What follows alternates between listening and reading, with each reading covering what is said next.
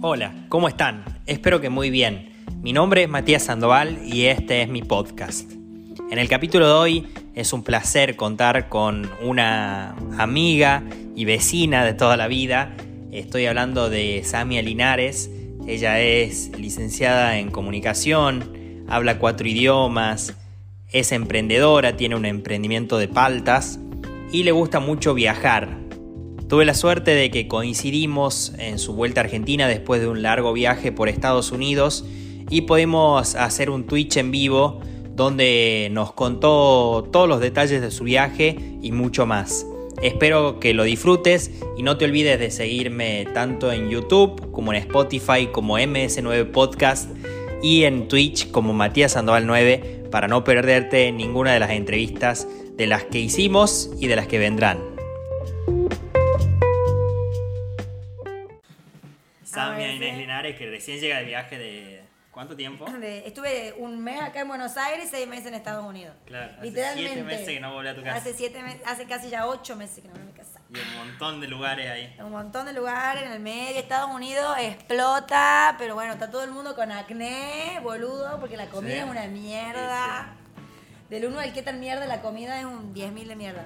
Mira. Sí, la, por ejemplo, la fruta no tiene semilla, boludo. Uh. Así, y la gente, o sea, una amiga me dice, ay, qué piola que la fruta, la, mandarina no tiene semilla. Y yo le digo, ¿no te parece que es raro que la mandarina no genere la semilla porque la genera para seguir existiendo y ser infinita? O sea, tipo... Claro, sí. Pero bueno, qué sé yo. Y nada, bueno, estuve viajando por Estados Unidos unos meses.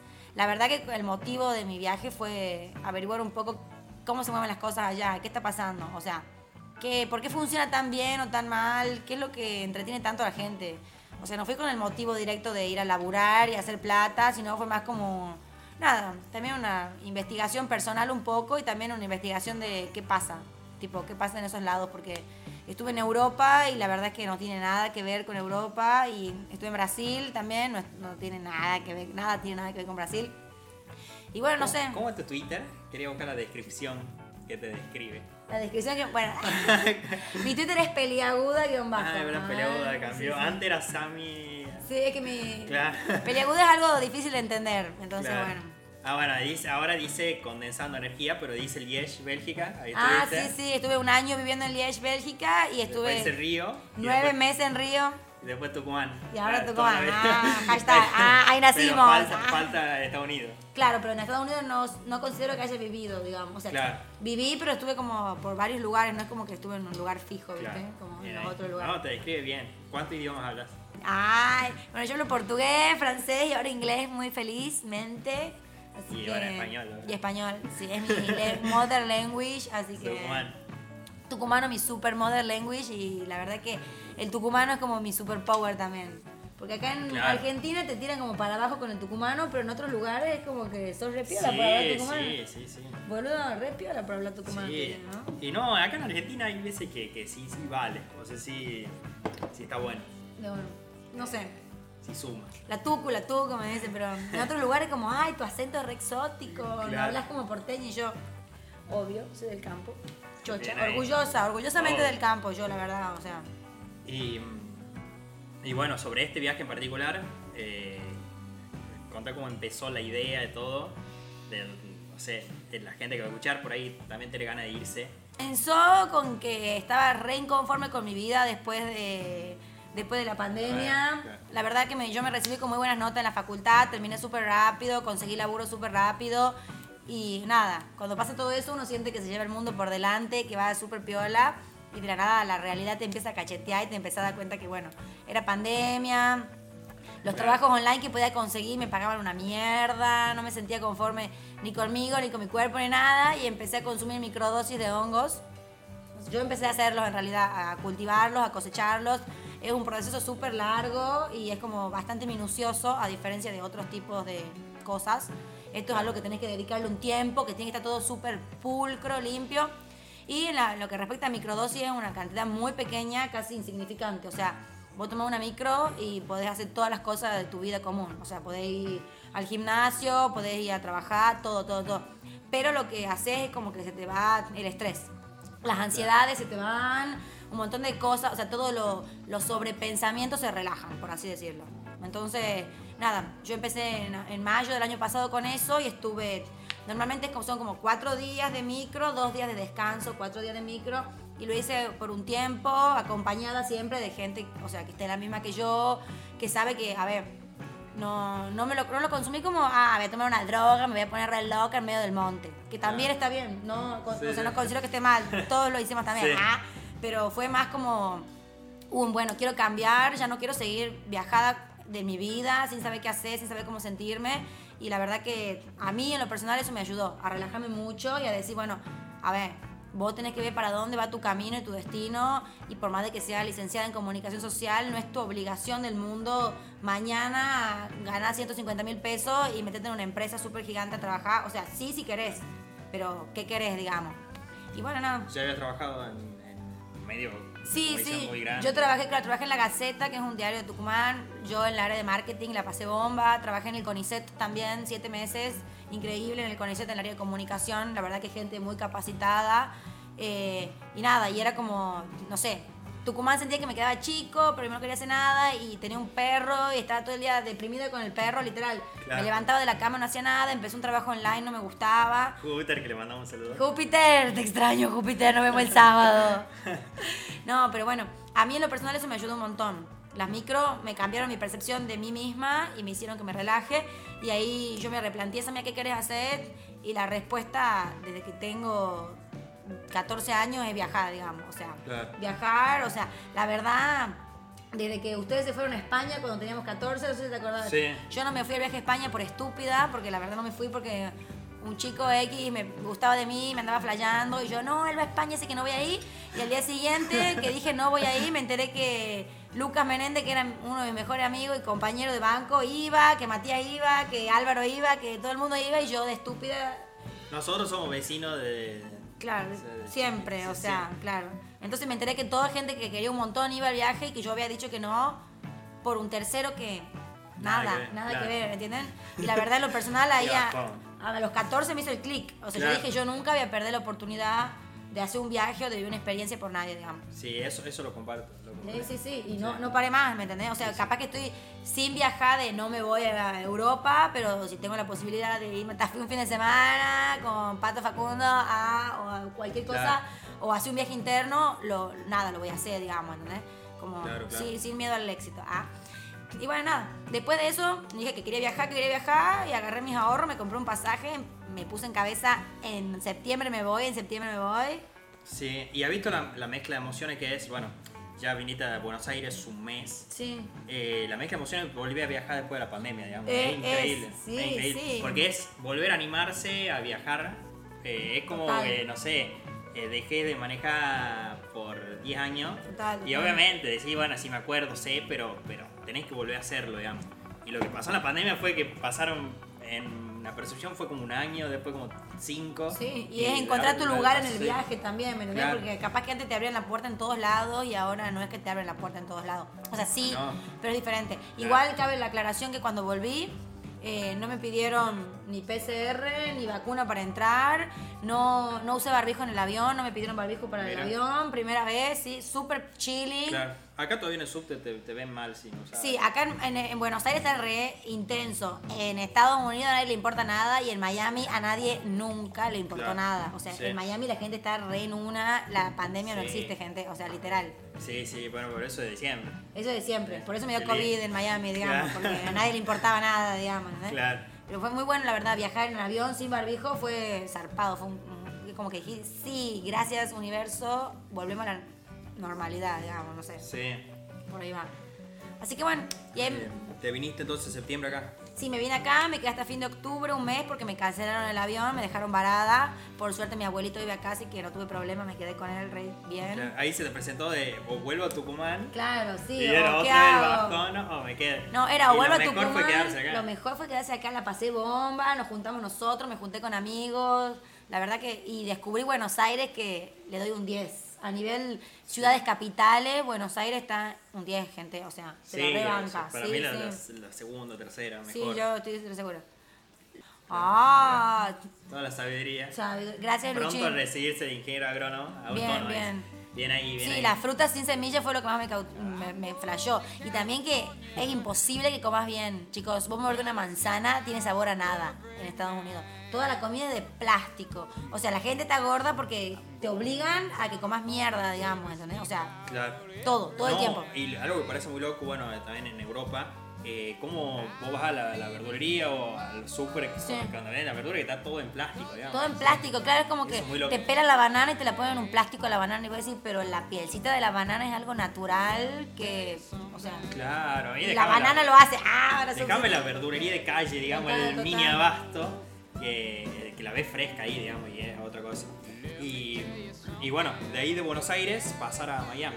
Claro, de Buenos Aires pasé a Miami. La verdad, yo estado en Miami cuando tenía 15. No sé si vos fuiste. Sí.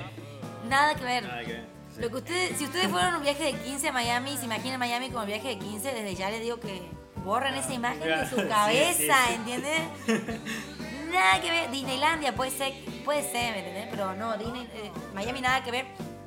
Muchos inmigrantes de todos lados del mundo. Si no hablas inglés y te querés a Estados Unidos, Miami es tu lugar. Así te lo digo. O sea, conocí gente que está hace tres años en Miami y que no sabe una palabra de inglés y está ganando plata, saliendo de fiesta, pasando la bomba porque, Claro. o sea, sos uno más, ¿me entendés? La gente va ahí, puede hacer Sí. una vida sin hablar inglés.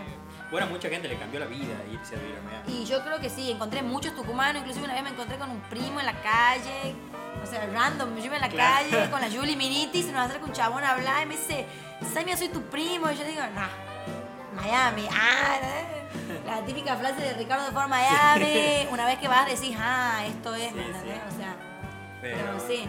Tiene su cosa buena.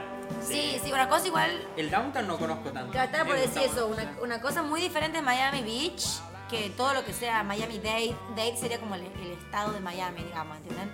Nada que ver. Miami Beach está lleno de gente afro, morenos, le podríamos decir, y de latinos, sobre todo argentinos, una banda de argentinos. El centro de Miami, downtown y todo eso es otro flash, y después yo viví en el Doral, gracias a mi amigo Gerardo, gracias Gerardo por bancarme en tu casa. El Doral es un barrio venezolano que queda en la loma de la mierda, o sea, literal, pero súper chilling, es como otro ambiente, no es el ambiente de fiesta y de que todo va rápido y de que se consume de todo mierda, como en el resto del estado, digamos. O sea, Claro.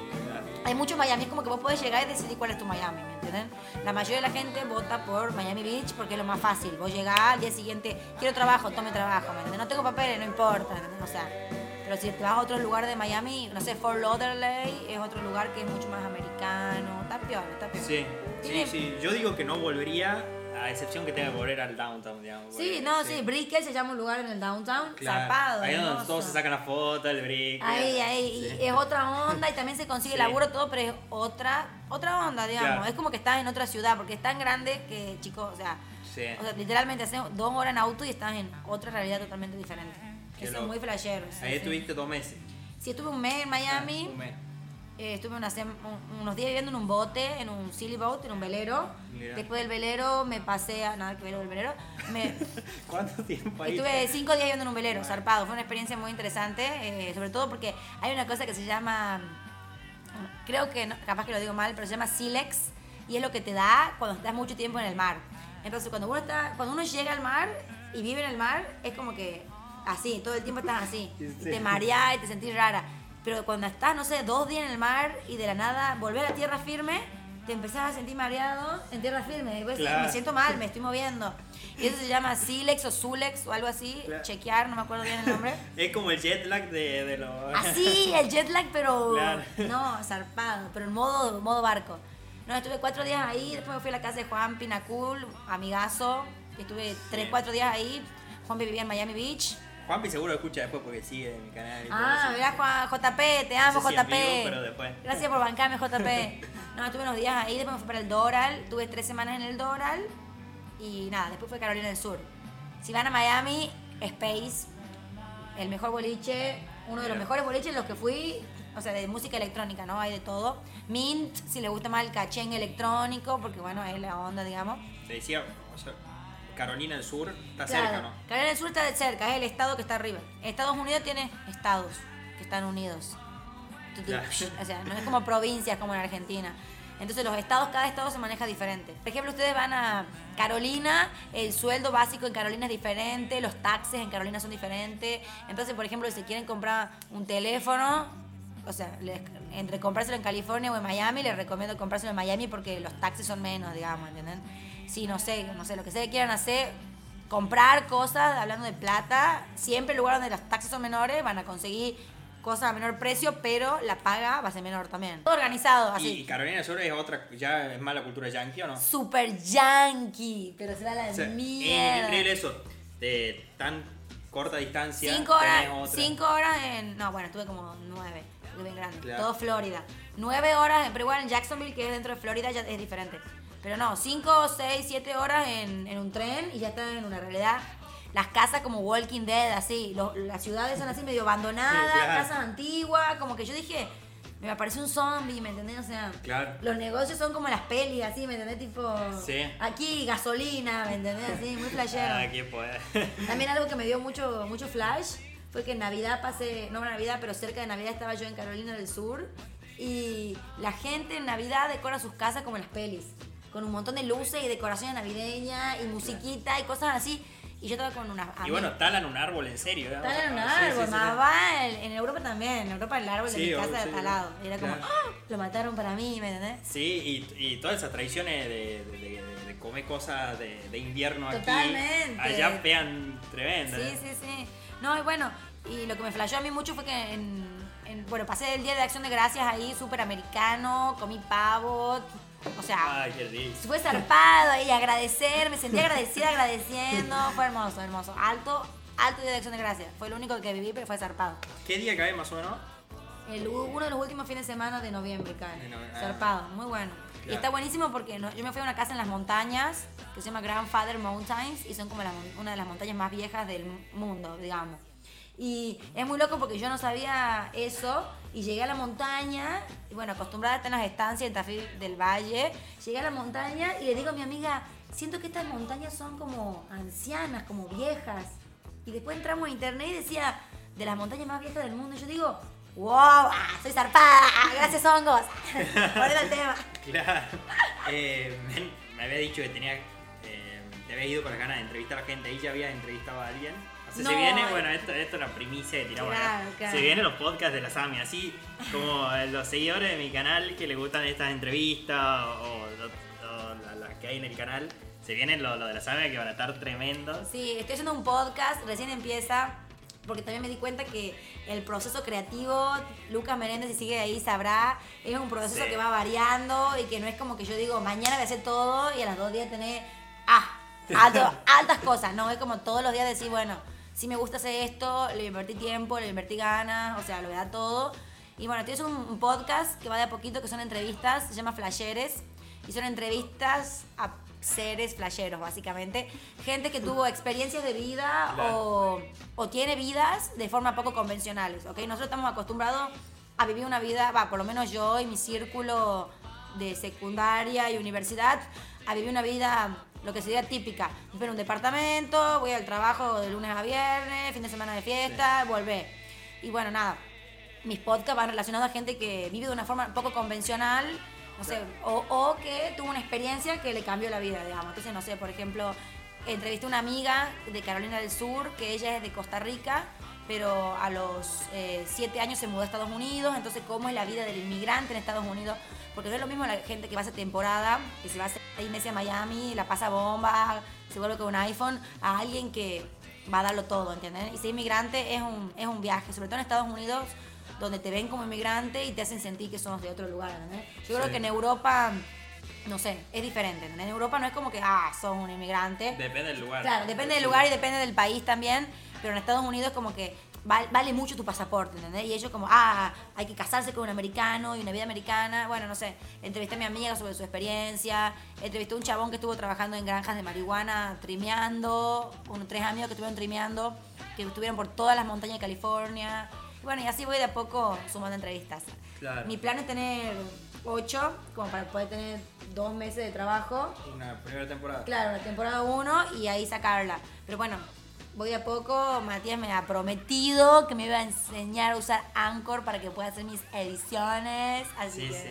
O sea, eh, después de esto lo descargamos y lo subimos así, vean. Bien, y, bien. Eh, pero bueno, sí, no, esto, esto es una especie de flash ese, pero de mi lado, digamos Ay, así. Gracias, Matías, por darlo todo. Somos tercermundistas, no en forma, sino en conceptos. Matías, si podés aplicar. Sí, podés aplicar. Ah.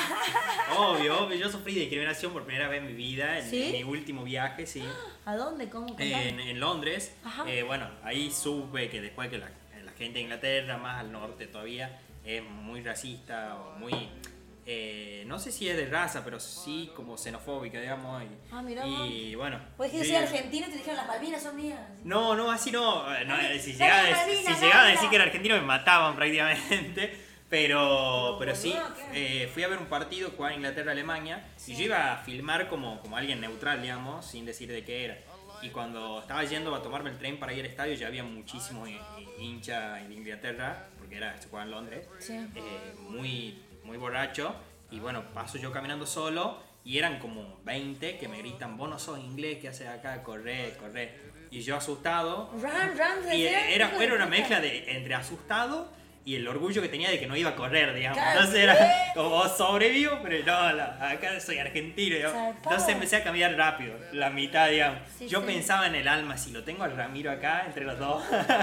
Eh, pero, pero estaba solo. Claro. Entonces me decía, no has escuchado, empecé a correr y ahí ya más me asustaba, digamos. Sí. Por suerte caminé bien rápido una cuadra, los tipos me seguían gritando y pasó una, una pareja de, de viejos que también iban a la cancha, como que me miraron y me, me hicieron pasar por detrás de ellos. Y ahí como Horrible. que sí empecé a correr un poco, pero no, zarpado, zarpado. Re incómodo, boludo. Sí, pero bueno, nada que volvamos al tema, porque- Pero Abajo sí, en todo, eh, como en- de- de- sí, obviamente, totalmente abajo el racismo. Pero mm, en, en todos los lugares, como depende del lugar, tenés. Sí, digamos. sí. Incluso acá en Buenos Aires, y todo el Obvio. interior, digamos. So- acá en Buenos Aires hay una Sí. banda de racismo. Inclusive quería vender mis paltas al, al verdulero de mi amiga hoy. Y le digo, tengo paltas de Tucumán, la vendo a X precio y me dice, ah, pero las chilenas valen 1500 pesos más. Así que compré chilenas. Y yo le digo, papá, usted no sabe lo que son mis paltas. Ah, ¿entendés? ¿qué hablan? ¿Qué chileno? ¿Entendés? Y digo, ¿pero por qué? Porque son tucumanas. Y me dice, sí, porque las tucumanas. Y yo digo, me está, me- me- me está juzgando porque, porque digo ura o qué. Ah. Andá a conocer Tafilo Valle. Claro. Bueno, pero mira, en, Pero- en California, en California no, perdón, en California todo súper chilling. Pero en Ya Carolina. vamos a hablar de California. Sí, en Carolina del Sur, yo estuve en Carolina del Sur y Carolina del Norte.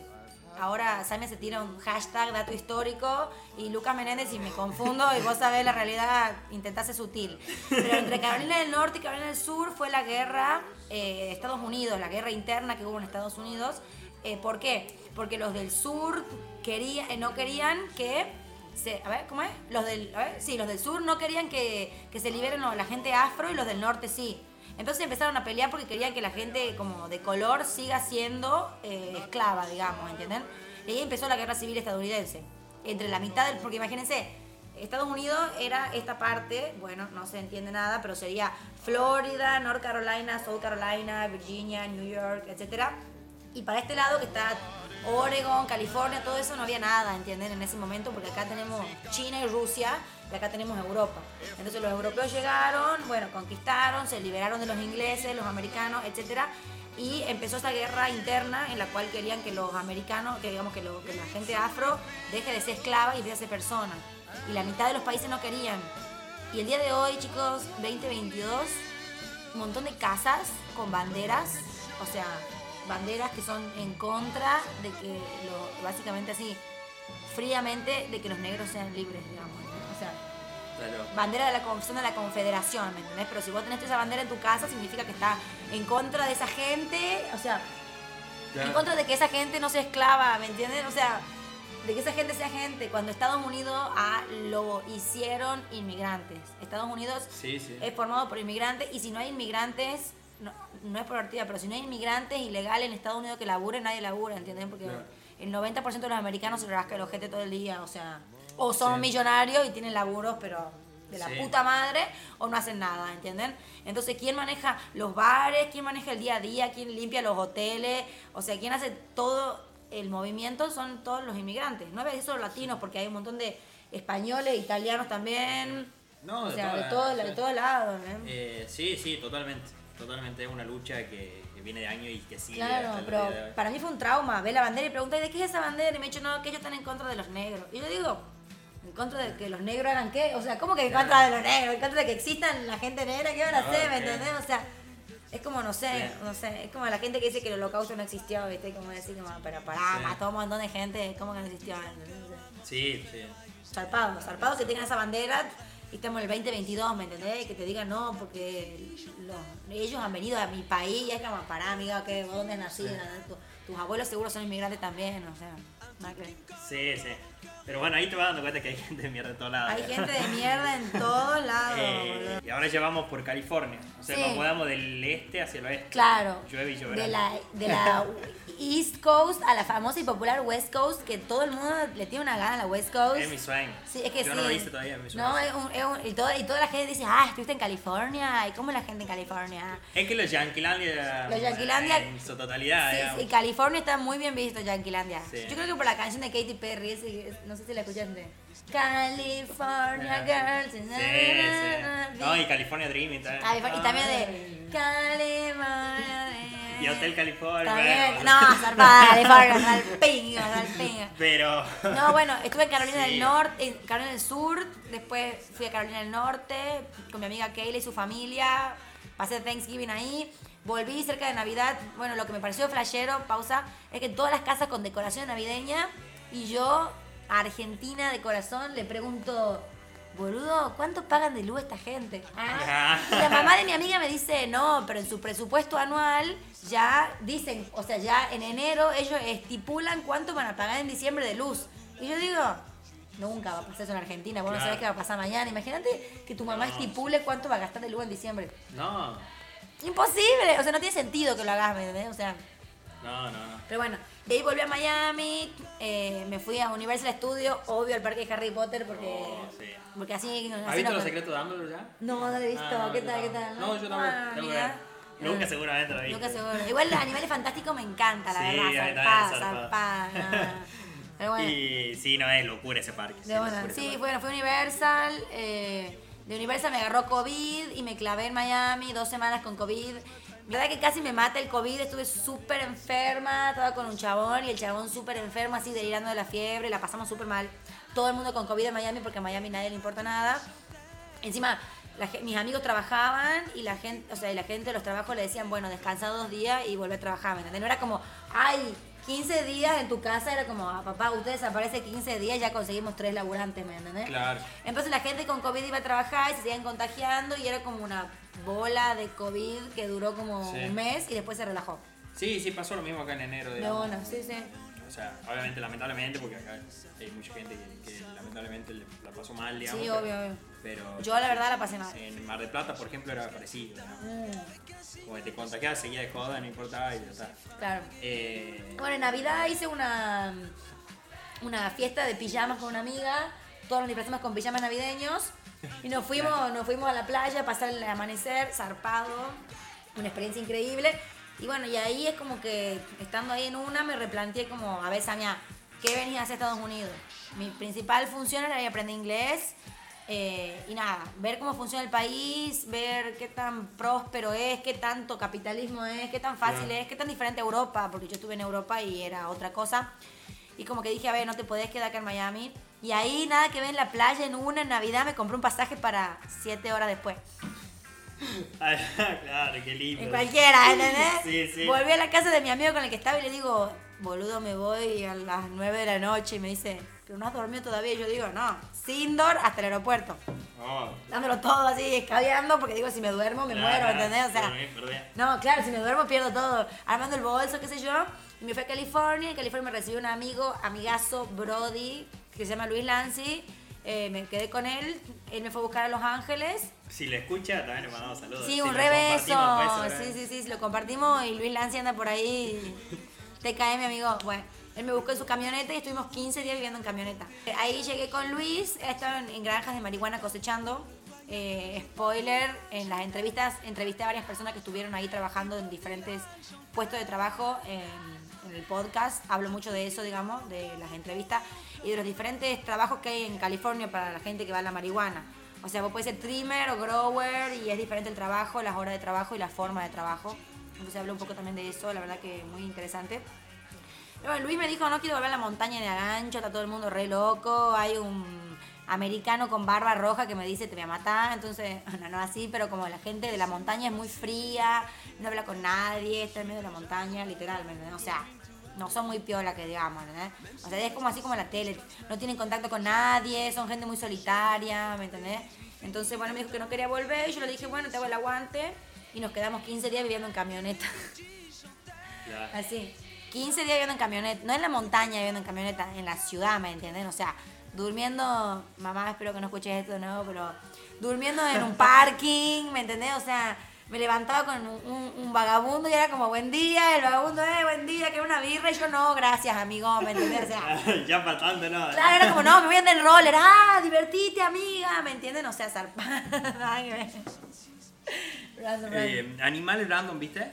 Vegetación, me imagino. ¿Cómo? Animales. Medio raro, Y, ay, sí, ¿querés que te muestre el animal más random que vi? Bueno, vi muchas ardillas porque en todos lados. Y este animal, que no sé cómo se llama.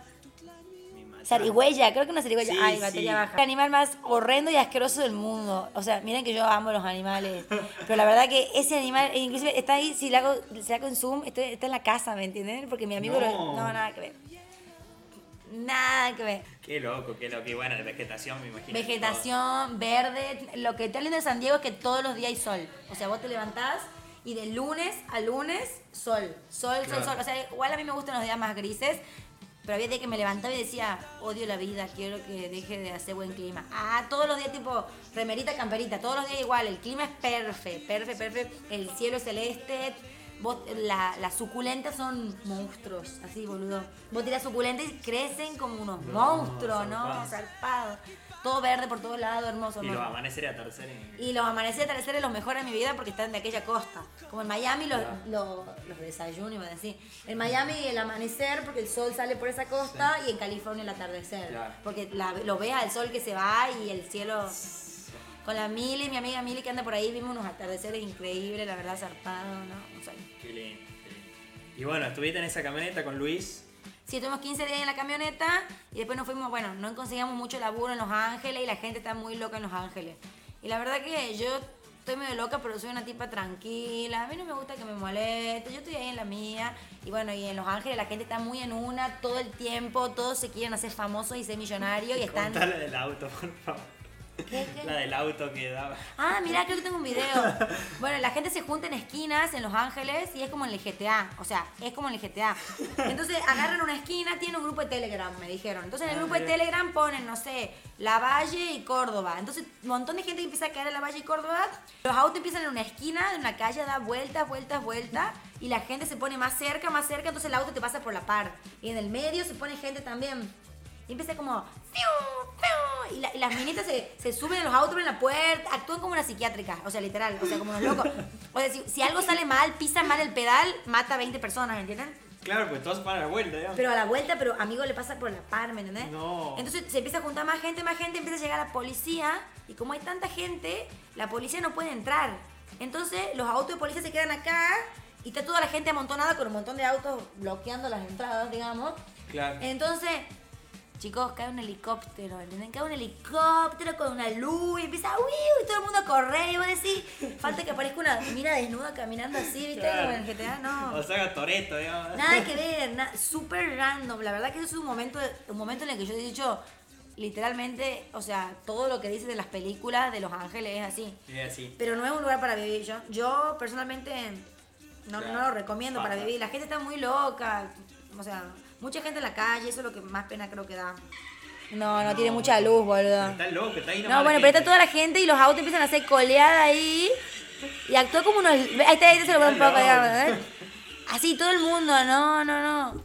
O sea, la verdad es como que juegan con la vida Yo de la gente. Claro, yo creo que más gente, más loca la gente se pone a la vuelta que la que maneja. Y la gente grabando así, encima es como medio un ritual, porque cuando empieza a caer la policía y cae el helicóptero, todos toda la gente que, bueno, que está en el grupo, claramente yo me quedé en mi lugar porque no pensaba hacer nada, pero la gente que está ahí es como que se amontona en el medio y miran todos al cielo y hacen como un cierre de la situación, ¿entendés? Entonces, hasta que ellos hacen eso y la policía llega, los autos que están coleando Claro, ya no están, ¿me entendés? O sea, te tomaron el palo, no sé, zarpado, zarpado.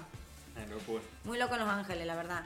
Bueno, ahí me, me mudé a San Diego buscando, en la búsqueda de un laburo y de un lugar para vivir, básicamente, porque la camioneta ya estaba como, ya no estábamos matando. Como.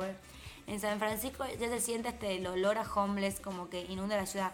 Sí, la verdad que sí, hay un montón de gente viviendo en la calle, viviendo en carpas. eh, la mayoría de la gente, no sé, me parece que en Argentina y en, y en, y en Brasil los homeless son gente pobre que no tiene para comer o que tiene, no sé, muchos problemas o cosas así.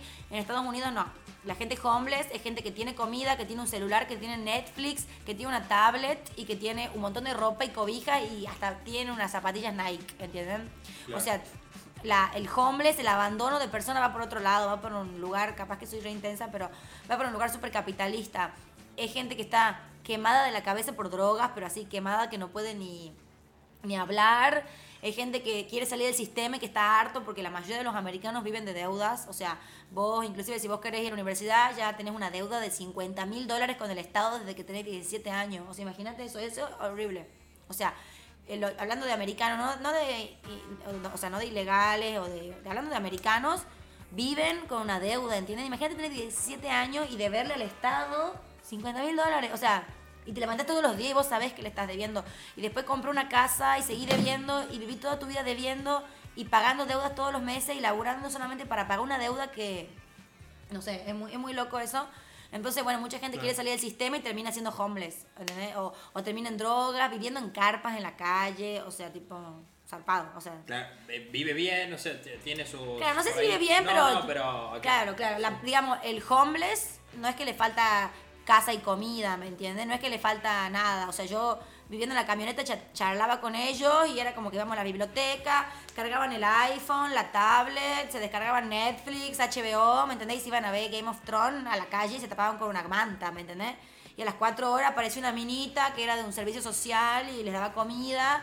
Pero bueno, ellos en cualquiera, digamos, ¿entendés? no se bañan nunca, o sea, gente actuando como desquiciada en la calle, así, hablando solo, tipo así, que voy a decir, no sé, es un abandono de persona, ¿me entienden? O sea, el capitalismo a un punto en el que está abandonada la gente. Lo mismo, Claro, el sueño americano no es perfecto. Claro, es como que si vos decís, si, si- o sea, qué tan viable es el capitalismo en un lugar en el que si vos no entras dentro del sistema, básicamente estás totalmente exiliado. Lo mismo pasa con los viejos. Bueno, en fin, fui a San Diego y en la playa nos hicimos amigos de un tipo. El tipo nos invitó a lavar ropa en su casa y nos hicimos amigos, yo, mi amigo Luis y él, brothers, así. Se hizo como mi tío, yo le digo tío Yami en este momento. Se hizo mi tío, nos invitó a vivir en su casa porque él tenía tres habitaciones vacías. Y ahí me enteré que también, bueno, otra cosa negativa se podría decir es que los viejitos están totalmente abandonados, ¿me entienden? Yo creo que acá en Argentina, si alguien tiene su abuelito, su abuelito, siempre algún primo se va a hacer cargo, tu mamá, vos, alguien va a decir, bueno, voy a cuidar al viejo. Allá es como, sorry, ¿me entendés? Lo veo en Navidad y después si se muere o no, no es mi problema.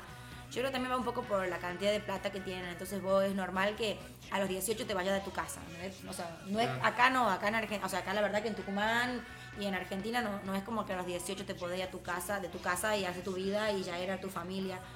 Pero bueno, allá sí, entonces es como un abandono. Mucha gente, como la canción de los Beatles, la... "All the lonely people". Así, así. Muchas veces sentí esa energía, Y sí. así. Eleanor Rigby. Eleanor Rigby. Sí. Eleanor Rigby. Muchas veces yo estando ahí, o sea, esa canción me pasó por la cabeza, ¿entendés? Porque dije, esta gente está sola, ¿me entiendes? O sea, y él estaba, mi amigo, el señor, no el señor tenía 55 años, pero estaba hecho pingo, así, muy hecho verga. Y él estaba solo, solo, solo de que nadie lo visitaba, nadie le daba una contención, ¿me entienden? Y a ver, yo no le voy a decir estaba re piola, si estaba medio mambiado el viejo, pero no sé, mi tía está viendo, mi abuelo está re mambiado también y todo lo queremos y lo bancamos, digamos, ¿entendés? Claro. O sea, vos siempre tenés una tía que está medio flashada y vas a decir, bueno, la escucho hasta ahí nomás, ¿me entendés? O sea, y, mi relación con el señor este y Luis también era como, bueno, le damos cabida hasta donde nos haga bien y después hasta ahí nomás, ¿me entendés?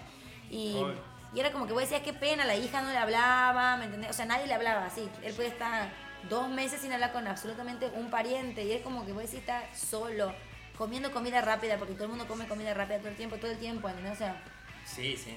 así, comer, dormir, ver televisión, morir. O sea, horrible.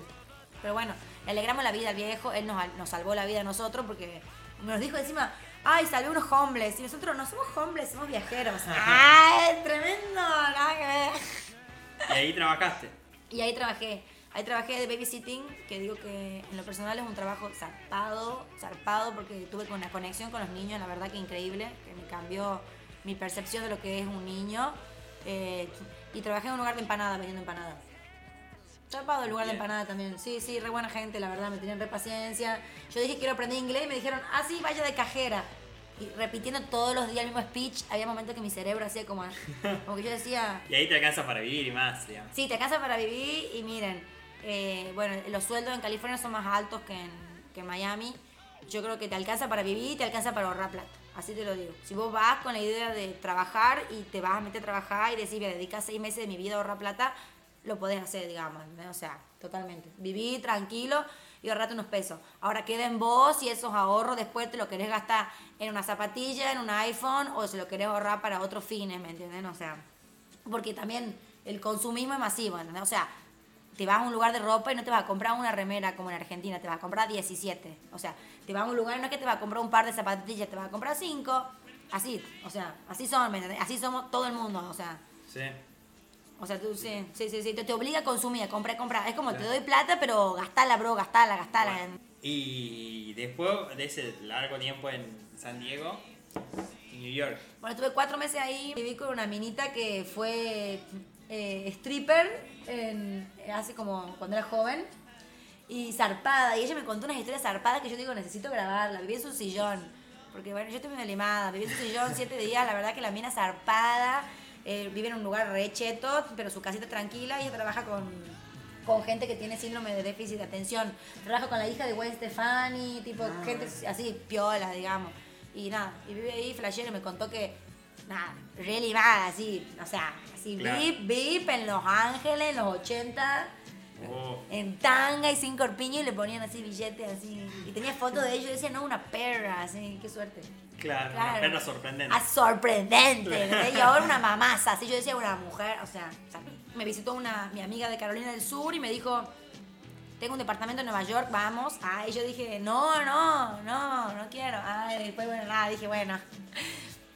Me fui con ella y ella hizo un curso de inglés en Nueva York, zarpado. La verdad que la gente que conocí en un curso de inglés, la verdad que si quieren viajar, Samia recomienda eh, que si tienen plata y quieren viajar, lo mejor es estudiar algo, cualquier cosa. O sea, estudien un curso de mierda de dos semanas, pero háganlo, porque es la mejor forma de conocer gente re piola, gente que está en una buena, ¿me entienden? Gente que te va a ayudar. Estudiar para mí es una puerta que te abre un montón de cosas extra, digamos. Sí, sí. Sí, sí o sí, no es lo mismo ir a laburar que estudiar, ¿me? Y si laburar y estudiar, no es la misma gente que vas a conocer en los dos ambientes. Entonces, para mí estudiar siempre es como algo zarpado, que si tenés la posibilidad de hacerlo, darlo con todo. Bueno, estuve un mes ahí, un mes y una semana en Nueva York, bomba, la mejor ciudad en lo personal. Zarpado, la gente relimada, el fondito de Nueva York, porque le dije a Matías, no, vamos a Nueva York. La quiero llevar a mi mamá.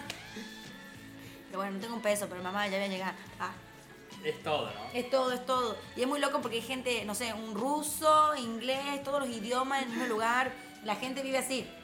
Vos tenés, en Nueva York tenés, mi- mis amigos, yo vivía con americanos. Entonces los americanos ganaban mucha plata y vivían de fiesta. Trabajaban de 10 de la mañana a 4 de la tarde y de 4 de la tarde a 10 de la mañana estaban de fiesta. Y me dice, mira, Samia, Que es la hora de cuando abre la bolsa. Claro, sí, exactamente, sí. es la hora de la bolsa. La mayoría trabajaban en finanzas, digamos. Y, la, y es como que ellos me han dicho, mira, Samia, en Nueva York hay dos días a la semana. Tenés sábado y baby sábado. Fin. O sea, no existe lunes, martes, miércoles. Yo decía, pero es miércoles, baby sábado. ¿verdad? O sea, Claro. todo es una preparación para el sábado. El sábado te la rompés y el domingo y el lunes. Y no sé, ¿qué vamos a hacer hoy? Y es martes. Bueno, hay 500 bares abiertos, 50 fiestas, ¿me entendés? Y vos decías, no, no tengo un peso. No, no importa, no importa. ¿entendés? Baby sábado, baby sábado. O sea, y la verdad que si no vas con una cabeza organizada, te, te comes el trip, digamos. O sea, está en esa Claro. forever, ¿me entendés? Pero zarpado, entró a un bar que tenía, era estilo playa. Tipo, Forrest Gump cuando va, viste que está en, Ay, no me acuerdo. O sea, vi la película, no me acuerdo. está en el depto ese que es pura joda. Ah, Así Claro. de todo el mundo. Amigo, Sí, sí. todo el mundo es así, ¿me entendés? Pura Claro. joda. Te cae alguien, te cae con cinco vodka, no es que te cae con uno, así como diciendo descontrol, ¿me entendés? Y vos decís, pero no, mañana trabajo, y es como, no importa, bueno, no importa, así. La gente vive muy en una. Va, la gente con la que yo me rodeé no significa que todo el mundo, ¿no? Pero Claro. Baby Sábado. Me quedó para mí, ahora cada vez que alguien me diga no quiero hacer algo martes, yo voy a decir Baby, sábado. Hoy se sale, hoy se sale, gente. Hoy se Ah. sale. Hoy se sale. El abuelo Kiki me ha dicho que si no vuelvo a las 11 de la noche con la llave, la tía Teresa mañana me mete un tronco en la cabeza. ¿no? Claro. No, no, no. Qué Pero lindo. Muy flashero, muy flashero, la verdad. Y pero el ambiente es zarpado, la gente tiene una energía repiola. Y ha sido el único lugar en el que todo el mundo que me he cruzado me incentivaba para irme a vivir ahí. Nunca, nunca, ni en Buenos Aires. O sea, todo el mundo dice, sí, venite, está piola. Vos vas a Nueva York y todo el mundo que te cruzaste dice, venite, vive acá. Acá hay lugar para vos, acá hay trabajo para vos, venite, venite, venite, te ayudo a conseguir un departamento. O sea, nunca me había pasado. Claro. O sea, en Miami era como, ay, Samia, quédate porque está piola. Pero en Nueva York era como, venite a Nueva York, venite a Nueva York. Y yo como, ay, me quiero quedar, no tengo más tiempo de visa. Pero bueno, no se puede todo. Ah, Y no. Pero bueno, hay que volver. hay que volver, se vuelve a Nueva York. Sí o sí. No sé. Bueno, de ahí fui a Washington. eh, Washington está re piola también. Ahí está la Casa Blanca y toda la bijú. Ah, Nueva York, sucio, un asco. Bueno, ¿vos estuviste? No, no, no, nunca. no, Ah, no tenés suena. que ir. Ah, se ve intensa. Nueva York, un asco, unas ratas transgénicas así gigantes por la calle, basura en todos lados, la gente come pizza y la tira. O sea, un asco, un asco. La ciudad sucia, mugrienta, llena de vagabundos por todos lados, vagabundo oloroso, viviendo en todos lados. En los A los bares y las ratas, vamos a ver. Así, los, pero eh, las ratas son una- un monstruo que está así caminando, así vos la ves, decís, ay, mira un conejo, y te dicen, no, es una rata. La locura. Locura, locura. No, zarpado. La verdad que la ciudad es una mugrosa, mugrosa. Pero, por ejemplo, no sé, a las 5 de la mañana el- lo- lo- lo- ¿cómo se llama? los subtes son 24 horas. 24-7 los subtes llenos de gente y gente repiola y flayando la repiola. La verdad que alto viaje. O sea, la verdad que si les tengo que recomendar un lugar para ir, por lo menos yo les recomiendo conocer esa experiencia. Los museos zarpados, el arte zarpado, la gente tiene un style zarpada. Como que en Miami son todos unos falsos, por esto es fake, ¿entienden? Todos se visten muy ostentosos, muy exagerados, muy colores brillantes, cadenas de oro y dientes así. En Nueva York cada uno está en la suya, chilling, con su style, no molesta a nadie, vivo de fiesta, tranquilo. Pues estar ahí un mes y medio, me fui a Washington. En Washington estuve cuatro días con la casa de una amiga, re lindo, súper limpio, nada que ver con lo otro. eh, todo muy cuadrado, la Casa Blanca, el, ¿cómo se llama? El monumento del obelisco, pero de allá.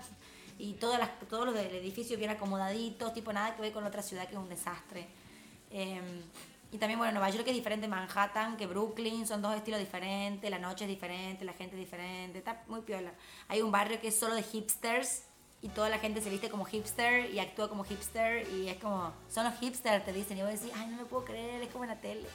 Y, o sea, hay otro barrio dentro del mismo lugar que son todos judíos ortodoxos y que vos entras ahí y es como, bueno, como en la serie de poco ortodoxa, todos con lo- la, la ropa y lo- los rulitos y la gente viviendo en su submundo, ¿entienden? Como que dentro de, de ese estado, de- ni siquiera estado, dentro de esa capital hay millones de submundos. ¿Qué lugar así clásico te sorprendió más? Y la verdad que fui al MoMA, eh, el Museo de Sí. Arte, zarpado. La noche en el museo ahí, ¿no? Eh, no, anoche museo en el Museo de, el Museo Nacional de Humanidades, de Ciencias Humanas, algo así, zarpado. Uno conoce el museo ese de la noche del museo. Porque Ah, yo fui claro. sola al museo porque mi amiga trabajaba y la verdad que el museo está zarpado, pero bueno, uno está solo y me aburrí un poco, qué sé yo, y lo llamé a Facundo y pegamos alta videollamada y yo le mostraba todo, me como dos horas en videollamada, fue zarpado. Fue como que compartimos un alto momento, amigo, gracias. Ah, te quiero un montón.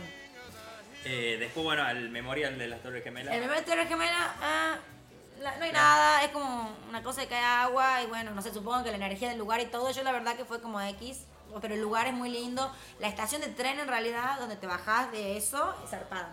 Bien. Lo bueno de Nueva York es que sale 33 dólares el metro y puedes viajar por una semana todas las veces que quieras. Te puedes tomar millones de, de metros y está todo chilling, digamos. Claro. Y que los metros te conectan con toda la ciudad. O sea, vos no, no- tener un auto en Nueva York ¿Cómo no tiene eso? sentido. Funciona, eh, el- te compró una tarjeta, ¿verdad? Te compras una tarjeta, la Funciona tarjeta- para el bondi y el metro, ¿verdad? Funciona así, para el bondi y el metro, Claro. pero por metro podés, ¿viste gente con armas? No, pero me fui y a los tres días fue toda esa situación de que mataron a alguien en Brooklyn, vieron que hizo un tiroteo en el metro y la gente me llamaba, Samia, ¿dónde está? ¿Dónde está? Y yo, en Washington. Ah. yo, yo ni estoy ahí. Ah. Claro, claro. Eh, No, bueno, pero la verdad que en Nueva York lo, recomiendo. El Museo del MoMA, zarpado museo, me, la verdad que me, me encantó. Estuve como ocho horas más o menos en el museo. Cada piso diferente, y no sé, a la gente que le gusta el arte, un piso de arte contemporáneo, el otro, el otro de arte moderno, el, el otro de arte clásico, y te, no sé, hay Van Gogh, Dalí, o sea, hay de todo, ¿me entienden? Y lo ves y decís, no, boludo, ¿me? O sea, Qué lindo. montón, qué lindo. no sé, de todo, de todo. No, entonces el transporte está bueno, la comida también está buenísima La porque comida tenés comida de todas las partes del mundo. Sí, y la sí. famosa pizza neoyorquina también. No es la de Italia y no, es la de no, acá, no. pero la tenés. Sí, no, la pizza ya es como una, una slide, se llama slide, o sea, es un slide súper finito de masa Sí. y te lo venden y sale un dólar y te lo hacen así. Lo, lo- lo malo de la pizza es que, bueno, como la gente vive a full, hay muchos carritos de comida y son muchos, la mayoría de la gente árabe la que trabaja en los carritos. Me sorprendió que mucha gente hace el ramadán, conocí millones de personas que hacen el ramadán, es como que dije, "Ah, toda esta gente no está comiendo, voy a tener que comer más. Ah, Una banda de gente. Y no tomamos nada. no toma, chicos, desde que sale el sol hasta que se esconde, es gente que no consume líquido, no come comida y está trabajando con comida, ¿entienden? Es como zarpado, no sé, yo la verdad, o sea, me gustan las religiones, no, no sé cuál será mi religión, voy a ir descubriéndolo, investigando, pero me ha parecido increíble que esa gente, por amor a un Dios, pueda tolerar estar sin consumir alimentos durante todo el tiempo que el sol está afuera, durante un mes. Locura. Sí, sí, no, y es como, estoy haciendo el ramadán, no voy a comer, me estoy muriendo, Dios me salvará, literalmente, ¿me? O sea, Eh, sí, sí. no, muy fuerte eso. Y nada, y bueno, no, la ¿De el Central Park? Central Park zarpado, iba a una escuela de inglés, salí de la escuela, no conseguí trabajo, hashtag, o sea, conseguí, pero después no, después papeles, después conseguí otro, pero no empecé, no importa. Así que salía de la escuela de inglés y me iba al, al- así de, de cheto al Central Park, andé en rollers, un sueño, un sueño, porque está todo el circuito y como que subí, después te bajás y te tirás re bajada. La gente repiola, no sé, me encantó, me encantó. Nueva York me, me voló la cabeza. Eh, pero lo único que, bueno, la comida, como la gente iba a estar al palo, es como que te empezás a dar cuenta que vas tres días comiendo pizza de un dólar y ya decís, tipo, me tengo que rescatar, no puedo seguir viviendo pizza de un dólar, digamos. Claro. Pero bueno, literal. Sí, o sí. sea, me comí una, una ensalada transgénica esta semana como para sentirme más saludable. ¿no? O sea, Claro, claro. Eh, y bueno, ¿y de ahí qué más te sorprendió así de Empire State o...? Sí, el Empire State X, el Times Square zarpado. Sí, sí. Así me fui, se llegó a llover y están todas las luces así, ¿no? El Times Square muy bueno. Pero bueno, un lugar como para pasear. Claro. El Rockefeller Center también está muy bueno, ahí están como las mejores marcas, lo más cheto, lo más millonario, tipo... Y es muy loco porque, no sé, yo estaba viendo en Downtown, que es como una de las zonas más lindas, digamos, o sea, de Brooklyn, de, perdón, de Manhattan, en la casa de unos amigos, y vos vas al, da- al a donde está todo el Rockefeller Center y es como son millones de edificios y vos decís, soy re chiquitito, soy una mierda, ¿me entendés? Claro. Así, edificio tras edificio tras edificio, un montón de gente así en una. Y nada, después te vas al down, más al sur, digamos, y es como otra onda, más espacio, más abierto. Y después llega el Central Park y es como súper verde y ardillas, también las ardillas re gordas, llenas de comida de humano. O sea, Claro. Y, el, y el Dumbo también está bueno, ¿no? No ¿Cuál sé es si el. Dumbo? El Dumbo, Ese- la, foto, todo. Ah, sí, no fui, no fui, la El verdad. puente, creo. De una. Lo más que hice turístico fue andar en rollers. O sea, me, me Claro. metí por la cuarta avenida en rollers. Después me enteré que era ilegal, pero yo dije, Ya ya ver, fue, sí, sí. estaban todos en auto. Yo dije, yo me meto. O sea, tengo mi equipo de roller en Tucumán que nos metemos por la calle. Entonces yo, o sea, no soy re buena andando en roller, pero soy aguerrida para tirarme en la calle, ¿entendés? O sea, el auto va a frenar. Aparte, si te chocan en Estados Unidos, un americano, papeles. Entonces yo digo, me chocan, papeles. Ah, ¿me entendés? Claro. Claro, no publiqué esto, mejor me dice que el gobierno de Estados Unidos te escucha. Ah, no, pero real, te chocan papeles. Si, por ejemplo, te, vos sos mujer o hombre y te pega tu pareja y tu pareja es americana, vos tenés video de que te han pegado papeles, ¿me entendés? O sea, hay muchas formas de conseguirlo. La típica es casarte con un americano, pero hay un montón de formas más, digamos. Conseguir un laburo, papeles, o sea, así. Todo, todo. Todo, papeles, pero no es tan fácil. Después llega ahí y decís, ah, re difícil conseguir papeles. Ah, pero bueno. Claro. Sí, sí. Y los americanos les encanta decir que es difícil conseguir sus papeles, digamos. ¿no? Yo eso no sentí en Europa, no sentí que era como... A ver, puede ser que haya racismo, no lo niego, pero no sentí como vos que no tenés visa. Sí. ¿me- Yo no lo sentí, por lo menos cuando Claro. fui. Ahí es como así todo el tiempo. Vos que no tenés visa americana, ¿me entendés? Y es como, bueno, tranqui. Ah, Tengo un pasaporte argentino. Claro, pero soy re piola, ¿me entendés? ¿Qué importa? Pero bueno. Y, y de ahí, bueno, Miami volviste. No, ahí me fui a Washington, Ah, ahí claro. al museo con Facundo. Con Facundo. Estuve unos días ahí en Washington, hermoso Washington, y después volví a Miami. Y ya en Miami me quedé dos semanas eh, trabajando de, de limpiando departamentos, haciendo, mm, ¿cómo se llama? Housekeeping. Claro. Zarpado laburo. Traba- yo trabajaba en, en dos hoteles, uno que se llama One y uno que se llama Setai, que son hoteles cinco estrellas de Miami, que están en la calle principal, digamos, para Collins Avenue al, no sé, al 20 más o menos, o sea, bien ubicados, y limpiaba departamentos, pero limpiaba departamentos, por ejemplo, hacía manutención de departamentos y después hacía finales, que es cuando la gente se va oficialmente al departamento, que vos sacás Claro. todo. Eh, y en los departamentos que limpiaba eran departamentos zarpados de la dueña de, ¿cómo se llama? De la revista Cosmopolitan, del el dueño del CETAI, o sea, gente, gente de unos departamentos, y hay gente que literalmente iba una vez al año o que le daba la llave a los amigos para que vayan a disfrutar de su departamento, zarpado. Y de ahí la- los finales son cuando, bueno, la gente se, no, no, no es un departamento comprado, no, y de ahí, bueno, los otros departamentos también son departamentos finales y ahí la gente deja de todo. O sea, me llevé champán, tequila mexicano, porque la gente no puede llevarse en el avión. Claro. Comida, la gente compra comida para dos días y compra comida como una cantidad ridícula, ¿entendés? No se la Ah, puede comer. Entonces era, ¿alguien quiere un aceite de oliva? Yo, ¿me entendés? ¿Alguien quiere 12 yogures? Y es como, boludo, o sea, me iba a pasar tres días porque compro 12 yogures, ¿entendés? O sea, hay dos champanes Chandon en la heladera, ¿quién se los lleva? Yo, no, yo, ¿me entendés? Así, así. Claro. Tallero, pero bueno, la verdad que le, mucho amor a la gente que limpia sus casas, chicos, porque es un trabajo que te mata. O sea, es un trabajo, la verdad que zarpado. De los trabajos que hice fue el más, el más, no sé si más difícil, no es difícil, pero el más que te hace poner todo el cuerpo en la cancha, ¿entendés? Y limpiar, y estar ahí, y bancártela, y no sé, no sé, es un trabajo duro. Duro, o sea, duro que si lo, yo lo hice tres semanas, pero que si lo haces, no sé, cinco años, termina hecha tu mano, Sí. eh, toda arrugada, fea, tu piel, ¿me entendés? Tu espalda. No, no, no. Muchas, muchas gracias a todas las trabajadoras de la limpieza que nos están viendo, que se la bancan, porque la verdad, de todos los trabajos que hice, fue el único trabajo que yo dije, volví a mi casa y era como, o sea, reventada, ¿me entienden? O sea, no quería hablar con nadie. Iba a la playa, me dormía en la playa, o sea, es un trabajo zarpado, zarpado, Claro. zarpado. Sí. ¿Qué extrañaba además, obviamente, los afectos y demás? O sea, la sí comida. Yo la verdad que en Tucumán Total. vivo con comida orgánica. Hace dos años hago una dieta que es una dieta que en la que intento consumir la menor cantidad de ultraprocesados y allá vivís a ultraprocesados, ¿entienden? O sea, Claro.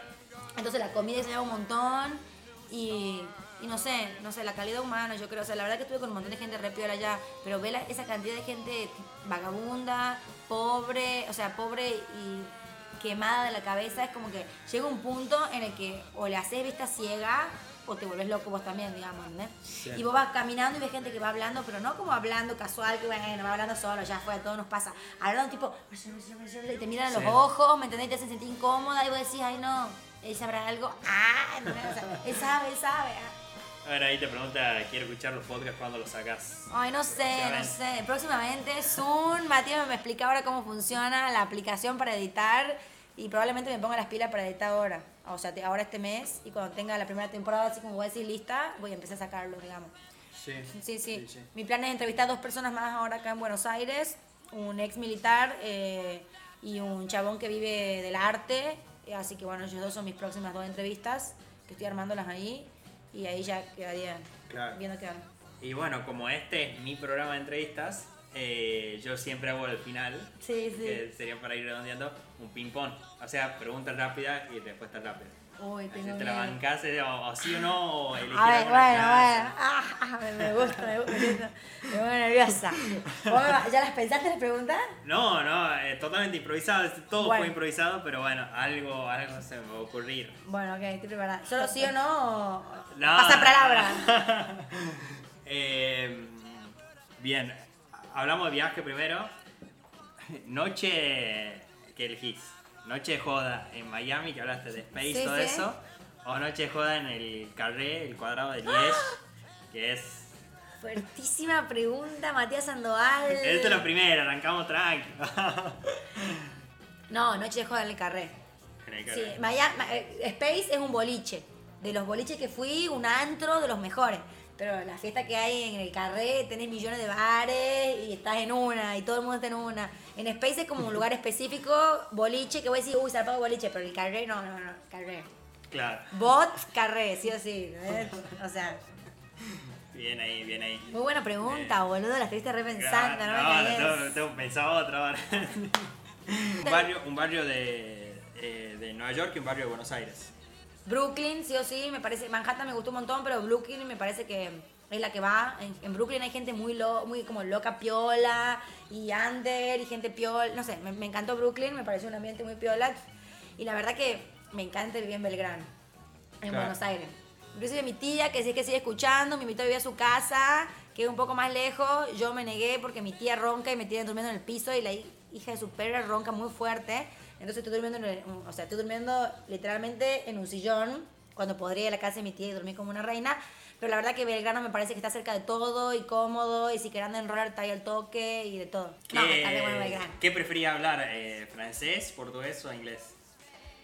Mm, mira, mi francés te diría que estoy un poco fuera de campo. O sea, igual hablé con franceses, hablo francés re bien, pero hace mucho que no lo practico.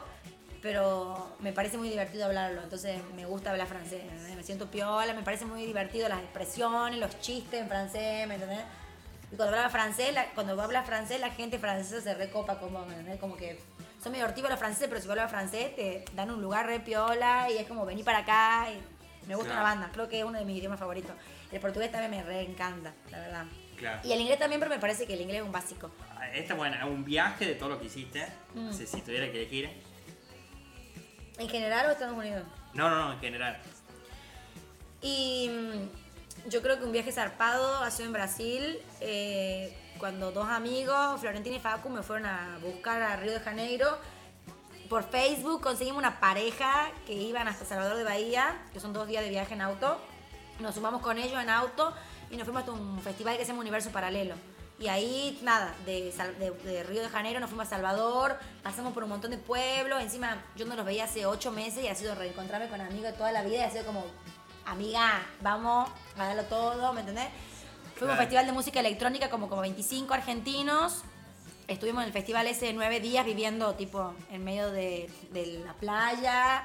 Tipo enterrábamos los alimentos en la arena porque hacía un calor, entonces se pudría, entonces todo abajo de la arena. Y después de eso me fue a Salvador, Salvador de Bahía, increíble. Yo creo que ese fue uno de los mejores, no sé si mejor viaje, pero un, un viaje que quedó re en mi corazón, digamos, ¿verdad? Que ha sido Sí. muchas experiencias juntas, mucho cambio para mí, no sé. Buenísimo. Y la otra, ¿qué pensás de lo, de, lo de, de Estados Unidos que se podría implementar acá eh, para mejorar el país? que el sistema funcione. Yo sé que ah, es difícil, pero acá el sistema no funciona. Allá vos tenés un problema con un avión, vos llamás y decís, tengo un problema con un avión, a las 5 horas te lo solucionan, ¿me entendés? Vos tenés un problema con el de las expensas, llama, se soluciona. O sea, el sistema funciona, ¿entendés? No tienen 20.000 personas trabajando al pedo, que yo creo que acá pasa, ¿me entendés? Allá la gente no sé si labura, pero la gente se te soluciona el problema. Vos tenés un problema, te lo solucionan. Acá vos tenés un problema y es burocracia, Pepito Juárez, contacto, pone plata y vamos a ver qué pasa. Allá, para mí, se soluciona. Inclusive, me está costando un poco eso. Volver a decir, bueno, acá las cosas también no se van a solucionar así. o sea, allá se solucionan. Vos tenés un problema, vos te quejas, te solucionan. Inclusive, eh, yo la verdad no pagué casi ningún avión de todo, lo- de todo este trip que pagué. No, no pagué casi ningún avión porque a mí me garcaron con dos aviones y cuando llamé para quejarme, en inglés obviamente, llamé para quejarme, me dieron créditos y me dieron 200 dólares de crédito. Entonces con esos 200 dólares ya me pagué otro avión. ¿Entendés? Claro. Y así, y así, y así, y así, o sea, tipo, nada, ¿me entendés? O sea, Claro. o sea el- la atención al cliente funciona, ¿me entendés? Eso es zarpado, yo creo. Eso es un, un viaje. Y ahora sí la última, próximo destino. Ay, Tucumán. Si quieren palta, me avisan. El lunes empezamos. Son paltas orgánicas, las mejores. Ah, no, estoy re contenta porque la verdad que me volví con la idea de, de seguir mi emprendimiento de paltas. Y le quiero meter mucha pila y mucha garra porque me gusta. Me gusta, bueno, con él hicimos un programa hace un tiempo ya que se llama de Litva, que se llama Bootcamp. Y nada, te enseñan cómo hacer un negocio y todo. Y la verdad que yo ahí aprendí un montón. Después hice otros programas más. Uno que se llama El- Elna, que es en Tucumán. Otro que es para jóvenes líderes políticos. Y tengo muchas ganas de, no sé si armar mi empresa, pero meterle un poco de pilas a eso. O sea, ve qué tan viable es armar tu modelo de negocio y darle pila. Yo sé que el problema de este país se diría que para los emprendedores es que te cagan todo y que te- todo el tiempo te quieren tirar abajo el gobierno metiéndote impuestos y todo. Pero nada, yo me la quiero jugar, digamos. O sea, por lo menos este año ve qué tan viable es y meterle pilas ahí porque la verdad es que, a ver, si tenés tu propio negocio vas a trabajar el triple a que si tenés un salario fijo. Pero no sé, a mí me gusta. Me gusta y voy ahora vuelvo a Tucumán con la mentalidad de laburar, ¿me entendés? Así, full laburo, o sea, full darlo todo y ve si es viable. Y si no, tengo la certeza y les doy la certeza a todo el mundo que hay un montón de lugares donde se puede crecer. Entonces, si no están, con mi comentario final al determinar, si no están conformes o contentos donde están, salgan de ahí, gente. O sea, no es por ortiva, pero literalmente hay un lugar que los esté esperando y donde van a poder crecer, donde van a poder aprender, donde van a conseguir trabajo, porque el trabajo se consigue. No les voy a al día siguiente, no, hay que meterle pila, ¿me entendés? Pero donde hay gente maravillosa que le va a ayudar y más de una vez yo he estado sola, mal viajada y ha habido alguien que ha aparecido y ha sido mi ángel y más de una vez yo he sido el ángel para alguien, digamos. Entonces para mí eso es lo primordial, digamos. Sea donde sea que estés, que estés porque verdaderamente querés y si no querés, empezá a proyectarte para ir a donde vos querés, ¿me entiendes? Porque no es imposible y porque, a ver, a los 80 no lo van a poder hacer, ¿me entiendes? No van a tener la energía que tienen hoy. Entonces, a darlo todo. Tremenda, tremenda enseñanza. Eh, Esa es mi que- opinión, no significa que sea la papa, ¿no? O sea, cada uno tiene No, su papa. no, No, sí, sé, vos sí. que pensás, vos también viajaste un montón y... No, totalmente de acuerdo, totalmente de acuerdo. Y sobre todo lo que decía de que si bien eh, los trabajos allá te dejan el tiempo para hacer lo que querés, eso también es algo, un buen mensaje. O sea, podés trabajar 8, quizás 10 horas si te explotan o más, eh, pero siempre algún tiempito para hacer lo que te gusta. Pero bueno, no, me alegro que haya Sí, atacado. qué buena, te quiero. Y Gracias, gracias, por a toda la gente que bancó, que nos siguió, a Lucía, a Lucas, a tu tía. Si mi tía Cheta me dice, mira quién habla. ah. No, sí, gracias a toda la gente y la verdad la pasé súper. Gracias por escucharme y darme el espacio. Así que. Así que por último, bueno, nos vemos eh, ya sea en mi canal como MS9 Deportes, me pueden seguir en, en YouTube o en Spotify también MS9 Podcast, donde seguramente lo subo este, esta entrevista y tus redes sociales. Bueno, mis redes sociales son peliaguda-bajo en Twitter. Ah, es un Twitter medio nada que ver personal. Instagram es Sami con 5 is Inés. Bueno, con 4 i Inés. Y mi Facebook es Sami Inés Hincapié Linares. Ah. No, y prontamente voy a sacar mi podcast y le estoy poniendo mucho amor, yo creo. Y nada.